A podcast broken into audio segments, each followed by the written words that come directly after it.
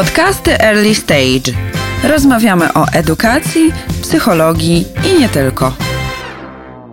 Dzień dobry, nazywam się Maciej Sopyło, razem ze mną jest Zuzanna Piechowicz. Jesteśmy trenerami edukacji medialnej i cyfrowej, a to jest podcast w ramach cyklu dla nastolatków, dla uczniów i uczennic. Tym razem rozmawiałeś razem ze swoim gościem na temat tego, jak rozpocząć karierę youtubera, karierę influencera. YouTuberki i influencerki także. Ola Bowska dzieliła się swoim doświadczeniem, opowiadała o tym, jak sama zaczynała, opowiadała o tym, jak radziła sobie z hejtem, opowiadała o tym, co jej pomagało, a co było trudne na początku. Ta rozmowa już za chwilę, a ja tylko przypomnę, że jest to część projektu Cybermocna Szkoła, projektu Szkoły Języka Angielskiego Early Stage, a partnerem tego projektu jest Fundacja City Handlowy imienia Cronenberga. Będą w najbliższym czasie dwa webinaria. Poprowadzisz webinaria dla uczniów, uczennic, nastolatek, nastolatków. To już w drugiej połowie marca. Wszystkie szczegóły na stronie earlystage.pl. Zapraszamy serdecznie. Zapraszamy. Podcasty Early Stage. Rozmawiamy o edukacji, psychologii i nie tylko. Dzień dobry, nazywam się Maciej Sopyło, ze mną jest e, Aleksandra Jakubowska, znana w sieci jako e, Ola Bowska, youtuberka.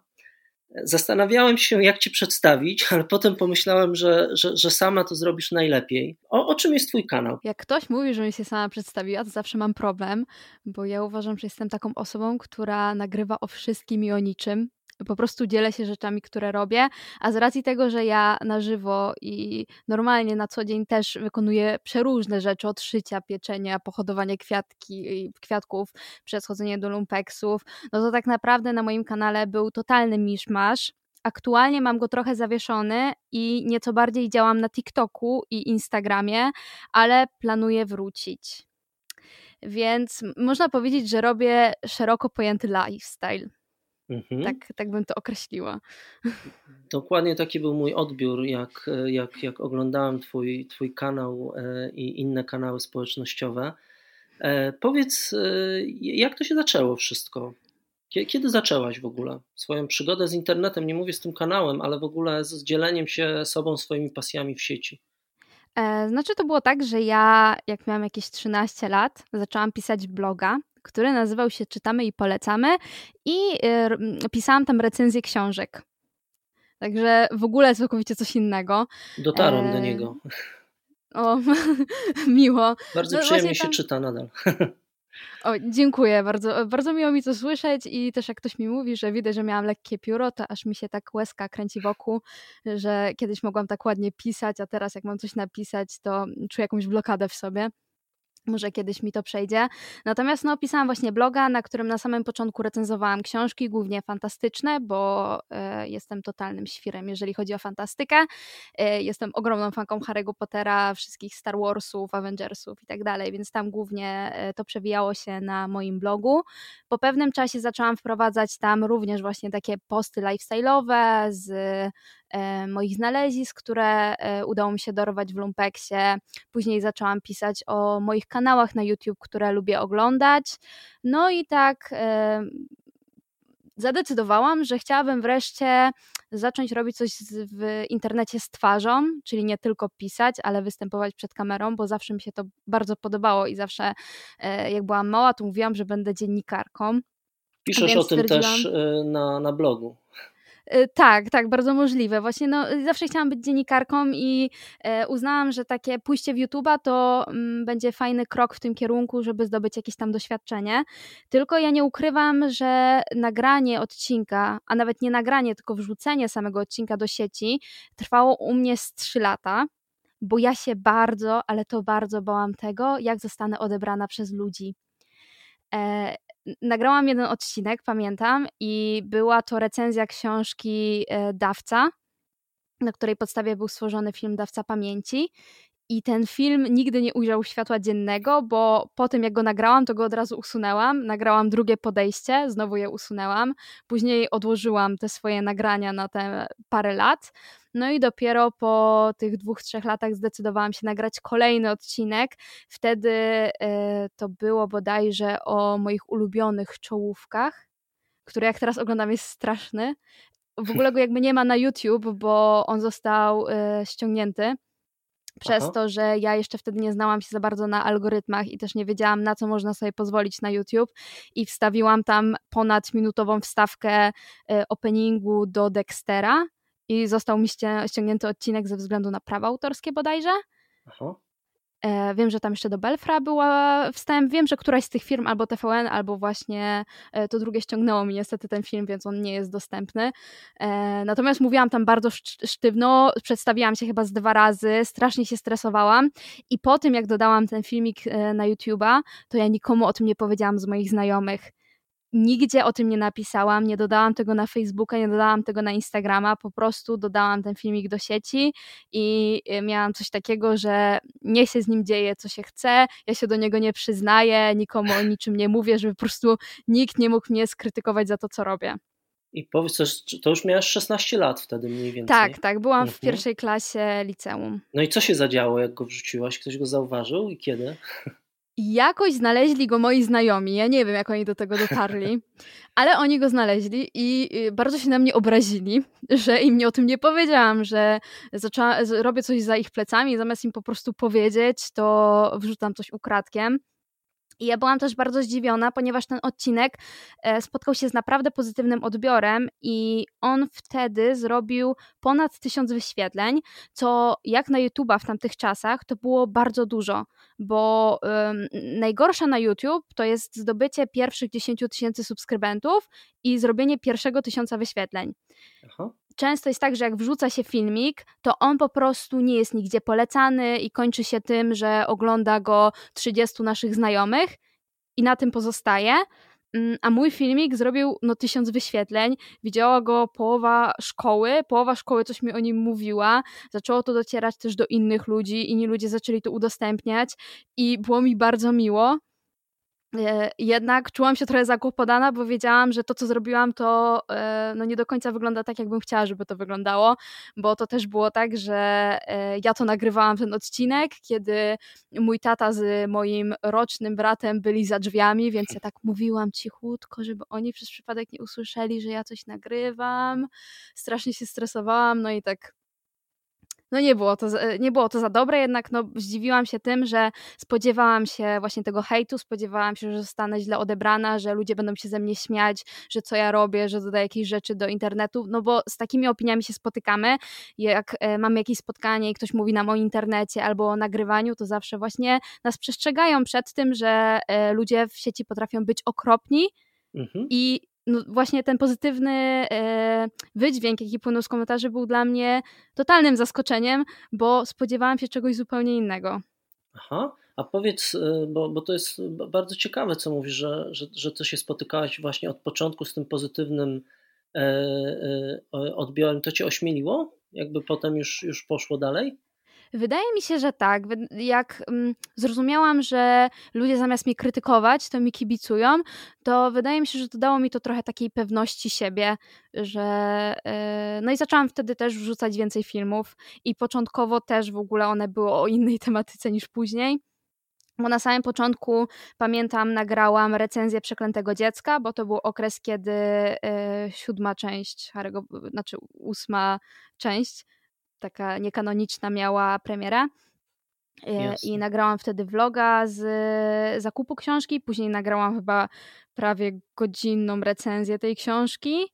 E, nagrałam też jakieś DIY z Harrym Potterem. No i to, to, to było tak oglądane średnio, czyli tam powiedzmy było właśnie do tysiąca wyświetleń. Jednak mhm. mnie to satysfakcjonowało, bo dla mnie to było dużo. Jasne. Później jednak stwierdziłam, że nagram lumpeksowy, bo y, no to już było coś, co kiedyś zrobiłam na swoim, mhm. E, na swoim blogu, czyli pisałam o tych lumpeksach i jak nagrałam ten haul lumpeksowy, to pamiętam, że e, on zrobił bardzo dużo wyświetleń, on zrobił paręnaście tysięcy wyświetleń. Teraz wydaje mi się, że na pewno ma około 100 Mhm. Natomiast y, byłam bardzo zdziwiona, bo bez żadnej promocji, bez żadnych znajomości w internecie udało mi się zrobić naprawdę sporą liczbę wyświetleń i ludzie mi tam po prostu kibicowali, pisali, że super rzeczy znalazłam, gdzie ja pokazywałam w tym holu jakieś zwykłe koszulki, takie zwykłe czarne, basicowe rzeczy nie, nie znalazłam tam jakichś nie wiadomo jakich perełek, nie wiem, z Kelvina Kleina czy jakichś innych drogich marek, tylko mhm. pokazywałam zwykłe ubrania i ludzie chcieli to oglądać i najśmieszniejsze było dla mnie to, że potrafiły nawet pisać do mnie mamy moich znajomych, kiedy następny odcinek. Albo znajome właśnie mi mówiły, że moja mama się pyta, kiedy wrzucisz kolejny odcinek, bo nie ma co oglądać. Jasne. A powiedz, czy, czy miałaś wokół siebie inne osoby, które też próbowały w ten sposób, czy, czy, czy byłaś sama? Na tamten, e, w tamtym okresie nie miałam. Później mój znajomy e, próbował swoich kroków na YouTube, ale to było już e, po jakimś roku, dwóch, mhm. tak mi się wydaje, odkąd ja zaczęłam kanał, więc mm, no w, w tamtym momencie nie znałam żadnej innej osoby, która chciałaby działać w sieci. Znaczy, która chciałaby działać, to pewnie znałam, ale nie znałam żadnej innej osoby, która by ten kanał prowadziła. Aha. Piszesz, słuchaj, o takim dużym wsparciu, piszesz, mówisz o takim dużym wsparciu znajomych, mówisz, mówisz o takim wsparciu, które dostałaś też od, od, od odbiorców, a powiedz, by, byli jacyś dorośli, którzy też cię wspierali? Jak to było z, tym, e, z tymi rodzicami za drzwiami? Jakoś e, pamiętasz, że. Tak, znaczy moja mama udostępniała wszystkie moje odcinki po prostu na Facebooku. Zobaczcie, moja córka dodała to i to, moja córka dodała taki i taki odcinek. Mój tata też. E, bardzo mnie wspierał. Mm, e, no też on jakby kupił mi pierwszą kamerę. Mhm. Kiedy tylko mu powiedziałam, że takie rzeczy chciałabym dodawać do internetu. E, I ja też mm, nie, znaczy nie mogę powiedzieć, że mam słomiany zapał, ale ja nie dodawałam tych odcinków jakoś regularnie Aha. i mój tata potrafił do mnie przyjść i mi powiedzieć, że halo, ludzie czekają, żebyś dodała odcinek, że mam się zebrać do kupy i mam coś nagrać, a, a nie, że leniuchuję i zostawiam y, ludzi bez niczego. Do tej mhm. pory nawet potrafi do mnie zadzwonić i się zapytać, kiedy ruszysz z tym kanałem wreszcie. Aha. Więc tak, jakby od strony rodziców miałam wsparcie. No to ma rzeczywiście niesamowite szczęście chyba, bo też mówisz, że w tamtym czasie y, nie, nie było wokół ciebie takich osób, które, które też zaczynały, próbowały, ale teraz znasz y, mnóstwo też youtuberów. E, pytanie, czy, czy te ścieżki są podobne? Czy, czy rozmawiacie w ogóle o tym? Czy, czy, czy wyglądało znaczy, inaczej? Znaczy nie zawsze. E, moi znajomi mają różne przeżycia. To znaczy, y, raczej nie spotkałam się z tym, żeby y, rodzice kogoś ograniczali, ograniczali, tylko spotykałam się na przykład z tym, że y, uważali, że za długo na przykład ktoś siedzi przy komputerze, że ma się uczyć. Ja akurat nie zaprzepaszczałam po prostu mojej nauki, żeby nagrywać na YouTube. Mhm. Bo u mnie to nie miało jeszcze takiego kalibru, ale natomiast osoby, które osiągnęły tą popularność, e, kiedy były w szkole, no to wiem, że rodzice mieli tam jakiś problem właśnie do tego, że mm, zamiast się uczyć, nagrywają filmiki. Jasne. Powiedz... I też wiem, mhm. że na przykład niektórzy mieli problem w szkołach, że szkoła była bardzo niezadowolona z faktu, że ktoś nagrywa i chcieli celowo takim mm, osobom na przykład zabronić promocji do kolejnej klasy. Aha, okej. Okay. No i co? E, no, Jak one sobie radziły, powiedz? Znaczy, hmm, to zależy, bo to też zależy po prostu od temperamentu człowieka. E, jest paru youtuberów na pewno na polskim YouTube, którzy po prostu nie skończyli liceum właśnie dlatego, że szkoła nie do końca zgadzała się z, z tym, co oni tworzą. Mhm. Jest na przykład taki youtuber, który nazywa się Unboxal to on po prostu odszedł ze szkoły dlatego, bo on jakby robił bardzo taki kontrowersyjny content na YouTube. To też w zależności od tego, co się tworzy, bo jeżeli ktoś, tak jak ja, nagrywa filmiki, gdzie pokazuje ubrania z lumpeksu, to tutaj nie ma za bardzo co się przyczepić yes. do tego. Natomiast w momencie, kiedy właśnie taki unboxal nagrywał, że otwiera paczki piłą mechaniczną albo otwiera je petardami, yes. to no, szkoła już nie patrzy na to zbyt pozytywnie. Mhm, jasne nie wiem o co Cię zapytać, bo po prostu tyle, tyle, tyle ciekawych rzeczy opowiadasz, że, e, że, że, że, że jest to po prostu milion, milion linków mi się, e, mi się otwiera w głowie.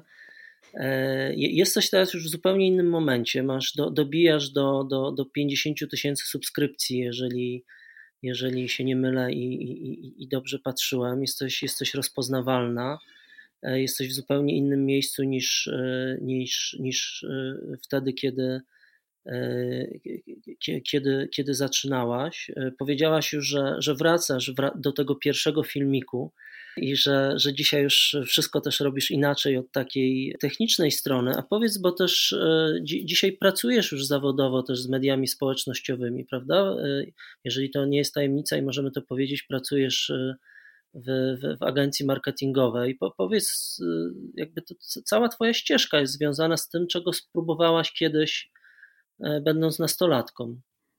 Tak, znaczy ja się teraz bardzo cieszę, bo ja bardzo dużo czasu poświęcałam na oglądanie YouTube'a w swoim życiu.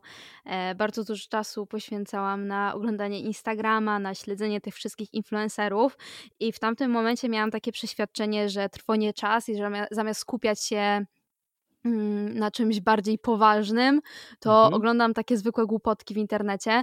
Natomiast obecnie zajmuję stanowisko junior projekt managera w, w, firmie, która zajmuje się marketingiem i tam moje doświadczenie, czyli to yy, te właśnie setki godzin spędzonych na YouTube mogę przekuć po prostu w pracę, w coś, co mi się przydaje, ponieważ głównie zajmuję się tam po prostu prowadzeniem kampanii z markami i z influencerami, czyli jestem takim pośrednikiem pomiędzy, pomiędzy firmą a twórcem, twórcą. Mhm. Wymyślam też e, e, jakby rzeczy kreatywne, wymyślam, e, co może w takiej kampanii się wydarzyć. Także no, przekuwam po prostu to moje doświadczenie, które zdobyłam, ten montaż filmów, obsługę Photoshopa, wszystko mogę właśnie przekuć w tej mojej pracy i to wykorzystać. E, I mimo, że nie posiadam doświadczenia, no nigdy nie studiowałam ani marketingu, ani nie studiowałam montażu filmów, ani nic w tym kierunku, to czuję się w tym dobrze, bo wiem po prostu, że się na tym znam, bo jest to coś, czemu poświęciłam większość mojego życia. Aha. A powiedz, bo, bo mówisz o takich, e, takich umiejętnościach e, obserwacji, do, doświadczeniu e, tego, co wynika z tego, że oglądałaś bardzo dużo YouTube'a. A jeśli chodzi o, o relacje z ludźmi, o to, że się przełamałaś, trzy lata ci to zajęło, ale w końcu no coś zadecydowało, ciekaw jestem co, że w końcu wrzuciłaś ten kolejny filmik i go zmontowałaś. E, czy, czy, czy czujesz, że to też coś ci daje w, w takich e, miękkich umiejętnościach, relacjach e, z ludźmi? Znaczy, ja na pewno byłam skrajnym introwertykiem mhm. w gimnazjum i w liceum. To znaczy, ja w ogóle nie chodziłam na przykład do klubów, nie chodziłam na imprezy ze znajomymi, wolałam siedzieć w domu i wolałam czytać książki lub oglądać seriale też miałam bardzo wąskie grono znajomych, bo yy, nie lubiłam się obracać yy, większej ilości osób, bo po prostu źle się z tym czułam. No, byłam yy, takim typowym introwertykiem. Aktualnie wydaje mi się, że to moje tworzenie i to, że jednak nagrywając film mówi się do tych kilkunastu tysięcy ludzi. Co najmniej, tam masz odsłony y, dużo, dużo, dużo większe. No tak, tak. Y, znaczy, no moje filmy ogólnie y, osiągały od 20 tysięcy do nawet 400. Mhm. E, także trudno to opisać. W momencie, w którym występowałam również na kanale Karola, to filmiki, w których występowałam, robiły też po milion wyświetleń. E, więc e, no, w momencie, w którym jednak mm, przed taką publicznością się występuje, wydaje mi się, że trochę dało mi to do pewności siebie i teraz jestem troszkę śmielsza właśnie w kontaktach z ludźmi. Sama prowadzę też różne eventy i mhm. nie mam takiego problemu, natomiast w liceum pamiętam, że jak występowałam w klubie e, teatralnym, to jak wychodziłam na scenę, to się cała trzęsłam, bo e, no po prostu tak się stresowałam tym, że będę musiała mówić do ludzi. Nie wiem, ilu z Twoich obserwujących Ci uwierzy w to, co mówisz. patrząc na to, co robisz dzisiaj, e, no to powiedz e, trochę o tym, e, jak to się robi. Ile czasu ci to zajmuje, powiedz? Co Ale co teraz? dokładnie? Prowadzenie tylu kanałów, wrzucanie filmów tak profesjonalnych, jak, jak te, które wrzucasz. Znaczy, bo, bo, to jest rodzaj pracy, znaczy masz inną pracę też, ale, ale jeśli chodzi o taką intensywność tego zajęcia, prawda? Czy, czy, czy nie? Czy się znaczy, mylę? jakbym chciała powiedzieć, to ja trochę YouTube'a y, odstawiłam przez ostatnie pół roku, Jasne. ponieważ y, ja tam. Mm, moja droga trochę inaczej wyglądała, w sensie mój kanał się rozrósł, y, bo tam nie dokończyłam. Ja zrobiłam 20 tysięcy subskrypcji w jakieś 3 miesiące. Mhm. Co jest bardzo dobrym wynikiem, i wtedy też wzięłam udział w konkursie, który nazywał się Play for Fame. Mhm. To był konkurs organizowany przez markę Playboy. E, mhm. I tam e, było trzech youtuberów, była Aleksandra Żuraw, był Igor Ignacy i był Rezigiusz. Oni wybierali sobie po dwie osoby do drużyny i następnie te osoby, które były aspirującymi youtuberami. Mhm. E, jakby nagrywały z nimi filmiki e, i trzy najlepsze osoby dostawały się do finału i tam do wygrania e, według zasad konkursu był fame i 20 tysięcy złotych na rozwój kanału. Aha. I ja się dostałam do tego finału z ramienia, z ramienia o, o, Oli Żuraw. Wtedy doświadczyłam trochę hejtu w internecie Aha. i trochę mnie to zblokowało ta cała sprawa, że przestałam nagrywać na trzy miesiące. Później znowu powróciłam do nagrywania. A jak sobie poradziłaś, powiedz, jeżeli się możemy przy tym chwilę mhm. zatrzymać? Bo, bo to jest taki moment, którego doświadcza ba, bardzo dużo osób i znaczy bardzo dużo osób ma też tak, jak ty miałaś, że po prostu no, czuje obawy, jak, jak zostanie odebrane, jak zostaną Zna odebrane. Znaczy, u mnie to było trochę tak, że ja się dostałam do drużyny Aleksandry Żuraw i oprócz mm -hmm. mnie mhm. dostał się też taki Jędrzej. Jędrzej e, pracował w jednej z e, sieci sklepów e, drogeryjnych mhm. i malował tam ludzi głównie. I jego Jest. pasją i jego kanał polegał na tym, że on po prostu wykonywał makijaże. Mhm. Natomiast ja byłam zwykłym byłam zwykłą osobą, zwykłą dziewczyną, która po prostu na swoim kanale pokaza pokazywała rzeczy, które znajdowała w Lumpeksie, czasem pogadała coś o serialach, czasem pogadała coś o książkach i, i to w sumie tyle. Jakby mhm. ja nie pokazywałam żadnej nie wiadomo jakiej umiejętności, ja nie byłam kimś wybitnym, nie byłam jedna, jedy, jedyna jakby w swoim rodzaju, tylko byłam po prostu zwykłą dziewczyną, która nagrywa rzeczy w i, i się nimi dzieli z innymi ludźmi. E, I e, nagrywaliśmy z Olą właśnie filmik e, ja, Jędrzej i Ola, gdzie mieliśmy prezentować swoje umiejętności czy tam zdolności. Mhm. I filmik miał polegać tak, że Jędrzej miał nas pomalować, następnie razem w trójkę mieliśmy wykonać jakieś DIY, a pod sam koniec ja z Olą miałam pojechać do Lumpeksu i tam miałyśmy zrobić sobie nawzajem stylizację. Jasne. Jednak e, Lumpex nie zgodził się na nagrywanie. Jasne.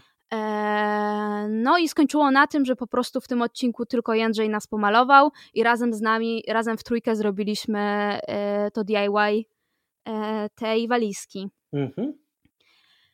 No i w tamtym momencie ja spotkałam się z hejtem, że co ja w ogóle robię w tym konkursie, że jestem, e, że jestem zwykła, szara, że nie mam nic do zaprezentowania, że nic nie pokazałam, nie pokazałam żadnych swoich umiejętności, że e, jestem nijaka, e, że nie potrafię nic nawet powiedzieć, że nie potrafię się wysłowić. No i nie powiem, że bardzo przykro mi się wtedy zrobiło, bo ja wiedziałam, że sprawa wygląda trochę inaczej, czyli Jasne. że ja nawet nie dostałam możliwości, żeby się pokazać, bo ja wiem, że ja wtedy też proponowałam e, różne rzeczy, że e, możemy na przykład pójść do Lumpeksu i poszukać jakiejś stylizacje, które odzorowywałyby jakieś postaci z e, bajek, z fantastyki, z czegokolwiek, że mogła zaprezentować tą swoją pasję do fantastyki i właśnie do Lumpeksu. Mhm. Jednak no tam z wielu względów to nie wypaliło. No i wylała się na mnie fala hejtu. Druga fala hejtu wylała się na mnie po tym, jak nagrałam odcinek na na swój kanał, gdzie tam powiedziałam moim widzom, że, e, że bardzo byłoby mi miło, jeżeli by na mnie zagłosowali, że dałoby mi to tam e, możliwość rozwoju. Mhm. I też dostałam pełno, pełno wiadomości, że e, nieuczciwie chcę wygrać konkurs, że proszę jakichś postronnych ludzi, żeby na mnie głosowali, że to nie o to chodzi w, ty, w tym konkursie. Mhm. E, Trudno to Jakby, musiało być. Mhm. Bardzo trudno mi się o tym mówi, bo z perspektywy czasu wydaje mi się to być bardzo absurdalne, bo obecnie bycie takim nikim, e, jak mnie wtedy nazywali, jest w modzie i obecnie wszystkie youtuberki, które występują, na, e, występują w internecie, ogólnie oczekuje się od nich właśnie, że będą po prostu zwyczajne Aha. Mm, na przykład Lexi, która jest teraz, wydaje mi się, że jedną z topowych influencerek, po prostu na swoim kanale pokazuje codzienne życie, w którym jeździ na McDonalda, je sobie tam jakieś kanapki, yy, chodzi cały czas ubrana w dresy, nawet nie chce jej się malować, jest po prostu zwykłą dziewczyną, która nie pokazuje żadnych nadzwyczajnych umiejętności, po prostu jest. Natomiast w tamtym momencie ja byłam za to bardzo krytykowana i y, no było mi z tym ciężko, bo miałam wtedy poczucie, że jestem nieciekawą osobą. Jasne. Ile miałaś lat no, wtedy? E, to było jakoś w drugiej liceum chyba. Mm -hmm. Jasne. Nie wiem, jakoś, jakoś tak. E, nawet już teraz nie pamiętam, bo ja mam e, niestety taką tendencję, Jasne. niestety, stety, mhm. do e, zatracania w swojej głowie takich e, rzeczy, o których nie chcę pamiętać. I co ci pomogło, powiedz? Bo mówisz, że trzy miesiące, na trzy miesiące cię to jednak osłabiło, ale potem wróciłaś. Pomogło mi e, wsparcie ludzi, Mhm. E, z którymi pracowałam na przykład przy tych produkcjach. Pisali na przykład do mnie e, operatorzy od Oli, żebym się nie przejmowała, że, że wcale nie jestem nijaka, że bardzo mnie lubią, e, że po prostu tak to wyszło, tak, że tak zostały zmontowane odcinki, że tak wypadłam. Moi znajomi też mi mówili, żebym się nie przejmowała, że e, to jest po prostu też kwestia zestawienia dwóch osób, bo jeżeli Jasne. zestawia się jedną osobę, która ma super talent, bo ja nie ukrywam tego, że on miał talent, jeżeli mhm. zestawia się właśnie taką osobę, która ma super zdolności, super talent i zestawia się osobę, która jest po prostu sobą i która pokazuje takie typowo lifestyle'owe rzeczy, no to ten kontrast jest na tyle duży, że ta osoba wydaje się być po prostu beznadziejna. E, natomiast e, no wydaje mi się, że wsparcie. Wsparcie dało mi najwięcej i też poukładanie sobie w głowie, że e, trzeba się trochę odciąć od tych komentarzy, czyli nie można tego czytać, trzeba wiedzieć i wiedzieć, że jeżeli masz jakieś grono ludzi, bo oczywiście to nie było tak, że mnie wszyscy hejtowali. Jasne. Natomiast e, ja też sobie tak zrozumiałam trochę i y, to bym chciała przekazać ludziom, okay. że jeżeli są jakieś negatywne komentarze, to trzeba pamiętać, że nawet jeżeli tych negatywnych komentarzy jest całkiem sporo, to to nie jest opinia większości, bo zazwyczaj ludzie piszą właśnie negatywy. Nie pisze się pozytywów. W sensie teraz trochę się od, odchodzi od tej, e, od czegoś takiego. Natomiast kiedyś było tak, że ludzie nie pisali zbyt dużo pozytywnych komentarzy, tylko pisali właśnie te negatywy. Więc yes. jeżeli taki negatyw miał 500 lajków, ale film miał 20 tysięcy łapek w hmm. górę, to znaczy, że 20 tysięcy osób lubi ten filmik i ten filmik im się podoba. I to, że mm, są tam te negatywne komentarze i polubiło to 500 osób, to wcale nie oznacza, że wszyscy nas nienawidzą, tylko jakaś tam część ludzi. No i też nie jest tak na świecie. No nigdy nie jest tak, że wszyscy muszą nas kochać. Ja też nie ukrywam, że ja nie, ja, ja nie uważam, żeby wszyscy musieli mnie lubić, tak? Ja, jeżeli tworzę swoje treści, to tworzę, go, y, tworzę je dla grona osób, które chce je oglądać. Jasne. Jeżeli ktoś nie chce, no to nie musi. Ja do nikogo do niczego nie będę zmuszać. I dzisiaj oprócz YouTube'a tworzysz też w innych kanałach. Tak, tak. Tworzę TikToka. Mhm. Powiedziałaś, że nawet e, zostawiłaś trochę YouTube'a na czas jakiś na, na, na rzecz TikToka. To ja wracam do pytania. Znaczy, powiedz... Y, mhm. To nie tak też trochę było, w sensie, bo to było tak, że ja później miałam tą swoją przerwę, że nagrywałam znowu na swoim kanale. Następnie wyprowadziłam się do Warszawy. Mhm. I wtedy podjęłam też współpracę z siecią partnerską. Mhm. I ja zawiesiłam swój kanał, który stworzyłam, który tworzyłam sama od podstaw, i został mi utworzony drugi kanał, który był stricte tworzony przez tą moją sieć partnerską. Jasne. Mhm. E, no i to też jest tak, że jeżeli wchodzimy w jakieś układy z siecią partnerską, to też podpisujemy pewne umowy, mhm. które no, nie pozwalają nam tworzyć później samemu na własną rękę, bo oczywiście podpisujemy po prostu kontrakt, w którym e, no, uznajemy, że ktoś będzie za nas tworzył e, nasze treści, my tam będziemy po prostu występować. Więc ja musiałam w momencie, w którym ten kontrakt zerwaliśmy, też musiałam odczekać jakiś tam czas, e, żeby nie złamać jego zasad. Mówisz, zerwaliśmy, bo już ktoś ci w tym wspierał, prawda? E, już... Znaczy, e, chodzi mhm. o to, że moja sieć partnerska po prostu przestała istnieć. Jasne. Mhm. Więc po prostu ten kontrakt tak samo istnie nam wygasł. Jasne. Ale dało ci to coś, powiedz? Polecałabyś taki krok w, w rozwoju innym? Znaczy, ja poznałam bardzo dużo wspaniałych ludzi. Moje życie się zmieniło o 180 stopni I mimo, że ja nie do końca dobrze się w tym czułam, ponieważ ja jestem osobą, która nie lubi, jak ktoś jej narzuca, co ma robić. Mhm. A tam jakby ja przychodziłam z pomysłem i słyszałam, że nie zrobimy tego pomysłu, ponieważ on będzie miał słabe wyświetlenia. Mhm. Ja nie lubię być osobą ograniczaną i jeżeli ja chcę coś robić, to ja chcę to zrobić po swojemu, a jak ktoś mi narzuca, żebym coś robiła, to ja jestem wtedy sztuczna, nieautentyczna i wydaje mi się, że ludzie też to czują. Mhm. Natomiast uważam, że była to naprawdę fajna przygoda. Nauczyłam się bardzo, bardzo dużo.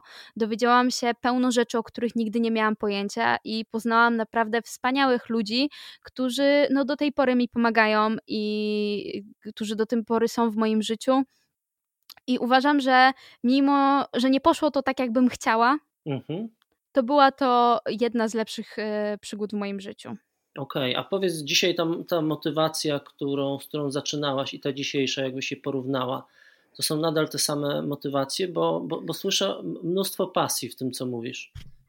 E, znaczy tak, ja bardzo bym chciała wrócić na YouTube'a, bo ja e, dalej uwielbiam to robić i uważam, że to jest super sprawa. Super sprawa, że można zarabiać na tym, co się kocha.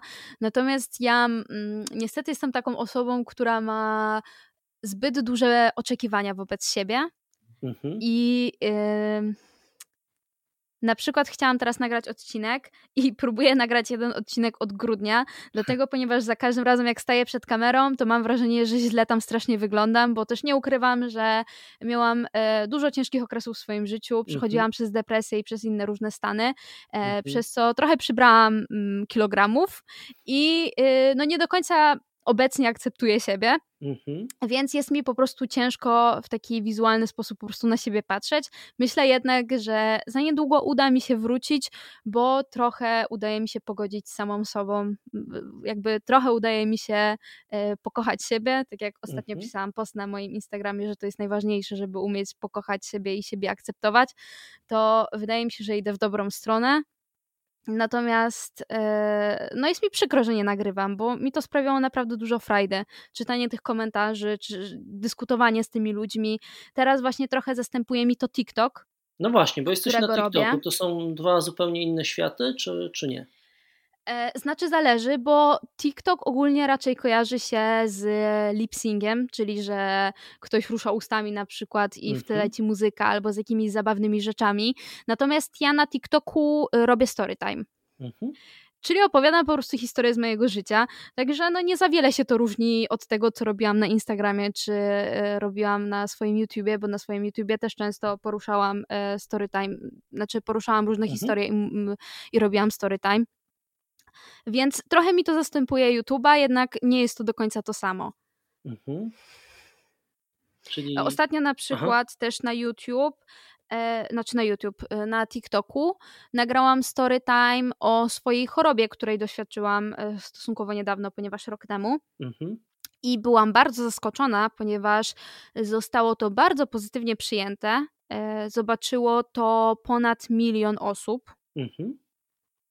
Było tam tysiące komentarzy, gdzie e, wydawało mi się, że ta choroba to jest taki temat tabu, który może wywołać pewne kontrowersje i przez który mogę spotkać się z hejtem.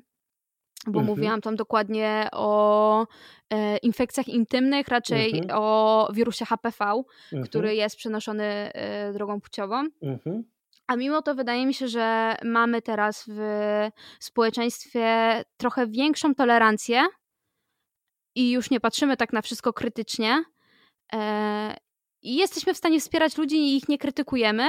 I naprawdę pod tym moim filmem, gdzie wydawało mi się, że mimo, że jest to temat ważny społecznie, ponieważ tego wirusa ma prawie 80% społeczeństwa, ma albo miało, to jednak, e, no, gdzie będziemy mówić o takich rzeczach, tak? E, To są rzeczy, które powinno się zostawić, tak przynajmniej uważają ludzie. Mhm. E, Natomiast e, pod moim filmem miałam maks 5 złych komentarzy. Aha. Maksymalnie. Więc Słuchaj, powiedz, Ola, od czego zależy sukces Twoim zdaniem? Bo Ty masz przekrój, mówisz o różnych rzeczach, masz bardzo różne doświadczenia, eksperymentujesz z różnymi formami. To można tak z, z, każdym tematem i w każdej formie. Od czego to zależy, że, że Ty masz 50 tysięcy y, subskrybentów, a, a inni mi nie się, że- mają? Mhm. Wydaje mi się, że sukcesem jest y, to, żeby być sobą, Aha. żeby być naturalnym, żeby nie udawać nikogo. E, ja też e, raczej poszłam w taką stronę, że ja jestem, no nikogo nie obrażam w internecie. Jestem po prostu sobą, jestem jednostką, która tworzy, no i która stara się dzielić z ludźmi, kim jestem. I wydaje mi się, że głównie o to chodzi, że ludzie e, mają jakieś dziwne myślenie odnośnie internetu i wydaje im się, że nikt ich nie polubi za to, jacy są.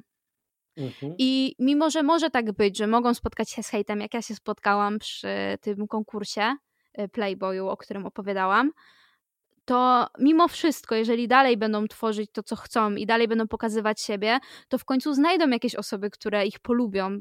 Mhm. Bo zawsze mamy osoby, które nas nie lubią i które nas lubią. Po prostu trzeba to robić do skutku i liczyć na to, że w końcu się wokół nas zbiorą. Mhm. No to jest myślę kolejna zachęta, y, y, o, o której tutaj, y, tutaj mówisz, bardzo ważna dla, dla osób, które jakoś dopiero o tym myślą, czy, czy, czy, czy chcą spróbować.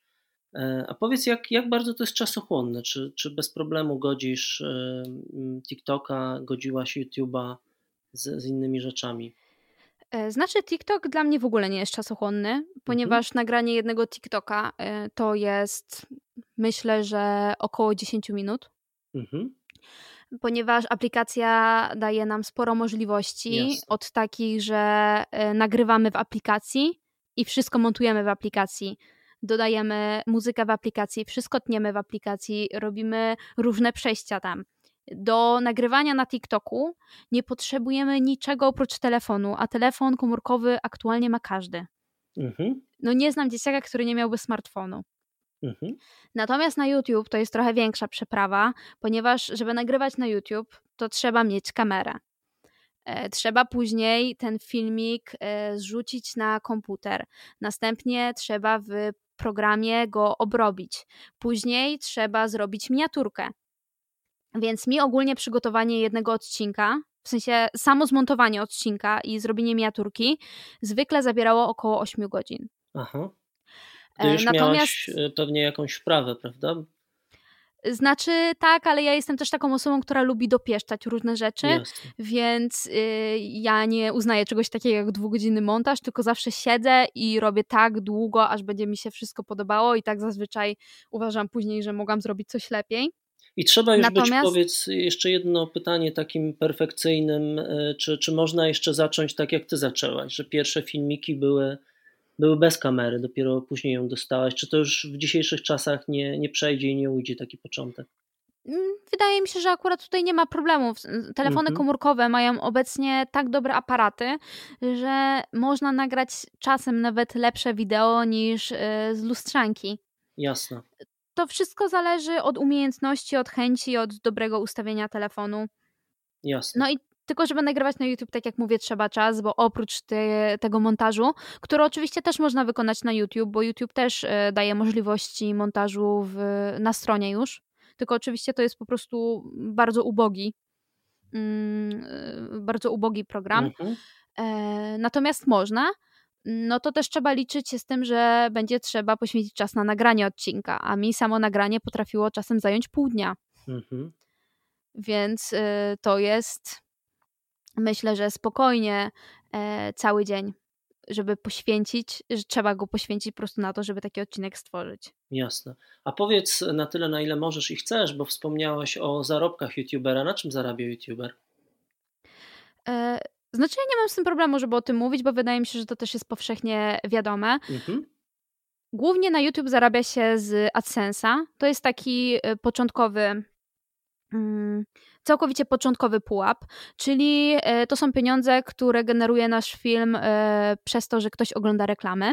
Takie reklamy samodzielnie możemy wstawić do filmu od momentu, kiedy mamy bodajże tysiąc subskrybentów, chociaż mogę się mylić i może być to 10 tysięcy. Teraz trudno mi powiedzieć. Jasne, to można sprawdzić łatwo. Mhm. Na pewno można sprawdzić, y, na pewno trzeba przejść jakimś tam próg i wtedy te, e, e, wtedy te reklamy można zacząć wstawiać.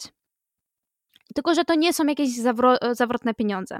Mhm. To znaczy, w moim przypadku ja dostawałam, myślę, że z 400 zł miesięcznie. mhm. czasem nawet 500, ale czasem dostawałam 300 zł na 3 miesiące. To, yy, to wszystko zależy oczywiście od tego, jak dużo filmów wstawiamy, ile wyświetleń zrobi nasz film. Natomiast youtuberzy w głównej mierze, ogólnie influencerzy, nie zarabiają na AdSense. Mhm. Na AdSense zarabiają właśnie tylko ci tacy topowi, którzy robią po kilka, kilka milionów wyświetleń w miesiącu, to oni tam naprawdę potrafią ładne pieniądze zarobić z tego AdSense'a po kilkaset, znaczy po myślę, że od tysiąca do nawet dwudziestu. Takie kwoty, przy których zera przestają mieć znaczenie. Znaczy, no sporo mogą mhm. zarobić, natomiast najwięcej zarabia się na współpracy z markami, czyli na lokowaniach, na robieniu filmów dedykowanych, na występowaniu w reklamach, e, na nagrywaniu TikToków sponsorowanych, na wrzucaniu zdjęć sponsorowanych, na nagrywaniu Instastory sponsorowanych.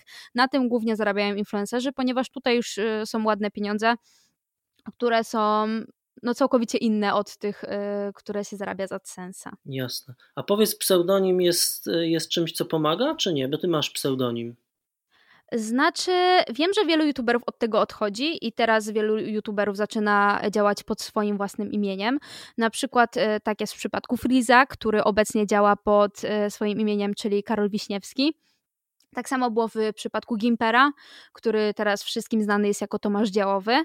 E, wydaje mi się, że nie ma reguły, jednak niektórzy youtuberzy mówią, że działanie pod e, swoim własnym imieniem, nazwiskiem jest e, nieco lepsze, ponieważ mhm. wtedy buduje się świadomość swojej osoby, a w momencie, w którym działamy pod ksywką, to budujemy markę i kreujemy postać w internecie.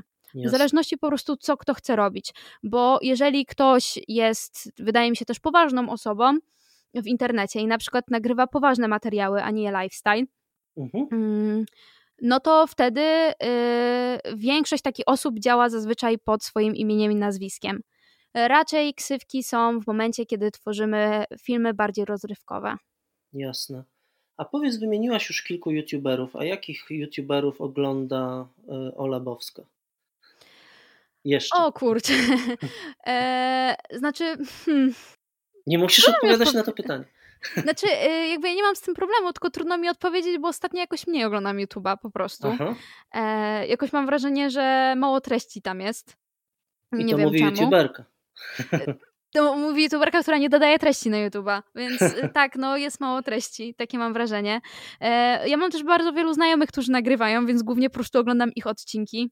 Mhm czy to Blowka, czy to Naruciaka, e, czy to Julkę Kosterę czasem zobaczę, e, więc takie treści po prostu e, osób, które znam. A czy jest ktoś, kogo warto oglądać, bo, bo, bo, bo warto spojrzeć, jak ta osoba pracuje, gdy się zaczyna? Czy nie? Hmm. Czy każdy musi patrzeć i, i tak jak mówisz, pamiętać o, o sobie, o swojej naturze i wypracować własny styl? Znaczy, wydaje mi się, że ja po prostu miałam tak, że oglądałam YouTube'a oglądałam wielu youtuberów mm -hmm. i szukałam momentu, w którym ja bym się czuła dobrze. I na przykład e, mnie zainspirowała Ola Żuraw, nie ukrywam, bo ona też nagrywała o lumpeksach i ja się z nią trochę utożsamiałam. Więc to był e, styl, który Czyli bardziej nie, że chciałam temat powielać, niż, ale się niż osoba. Mhm. Tak, dokładnie. Chociaż wiem, że youtuberzy na przykład e, z Polski często inspirują się zagranicznymi youtuberami. Mhm. Czyli, nie wiem, oglądają Mr. Beatsa, który e, robi bardzo duże wyświetlenia za granicą i który tworzy bardzo zaskakujące treści. Wydaje mi się, że nie ma takiego jednego schematu. Jasne. E, padło już tutaj mnóstwo jakichś porad e, dla, dla osób, które, które chcą zacząć albo są na początku drogi, ale czy, czy oprócz tego, co już powiedziałaś, chciałabyś jeszcze coś dorzucić na koniec? Znaczy, to też nie jest wszystko, bo to, co ja mówię, to jest już e, sama mm, kwestia nastawienia siebie. Natomiast, żeby zacząć nagrywać na YouTube, żeby nagrywać na TikToku, bardzo ważne jest poznanie też tych aplikacji od takiej strony technicznej. Mhm. To, jest, to znaczy, żeby zorientować się, czym na przykład jest watch time, jak, e, jak zrobić dobry watch time, jak utrzymać uwagę odbiorców, e, jak zmontować filmik tak, żeby był dynamiczny i żeby ludzie chcieli go oglądać, jak Gdzie... dodawać muzykę. Mhm. I gdzie ty się tego uczyłaś? Uczyłaś się tego sama, po prostu obserwując innych? Ja się uczyłam tego sama początkowo, bo oczywiście to przychodzi z czasem, bo jeżeli wrzucamy filmik e, i obserwujemy te wszystkie dane, patrzymy na swoje statystyki, to jesteśmy w stanie wyciągać wnioski. E, natomiast e, teraz na rynku jest bardzo dużo różnego rodzaju poradników. Ja osobiście mogłabym polecić książkę od Blowka, która nazywa się Jak zostać youtuberem bodajże. Mhm.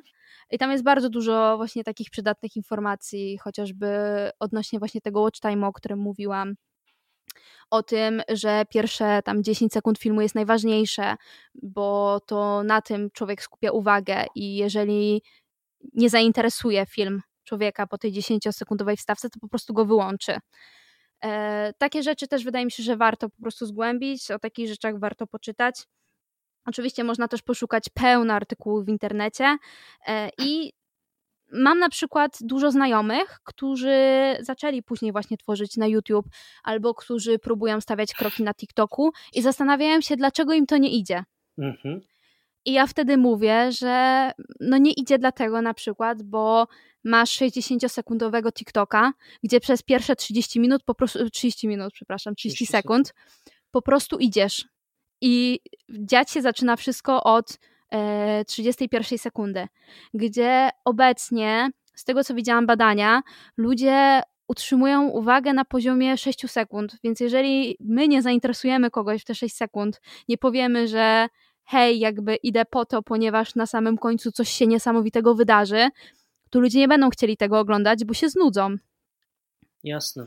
I to jest wskazówka dla mnie, żeby pierwsze 6 sekund tego podcastu w wersji E, zmontowanej było interesujące i myślę dobry punkt, w którym, w którym kończymy. Bardzo Ci dziękuję. Moim gościem była Aleksandra Jakubowska, e, Olabowska, youtuberka e, i tiktokerka, możemy tak powiedzieć. Możemy. Był to podcast w ramach projektu Cybermocna Szkoła, Szkoły Języka Angielskiego Early Stage, którego partnerem jest Fundacja City Handlowe imienia Kronenberga. Bardzo serdecznie zapraszam na stronę earlystage.pl. Ja nazywam się Maciej Sopyło. Dziękuję i do usłyszenia. Dziękuję bardzo za zaproszenie.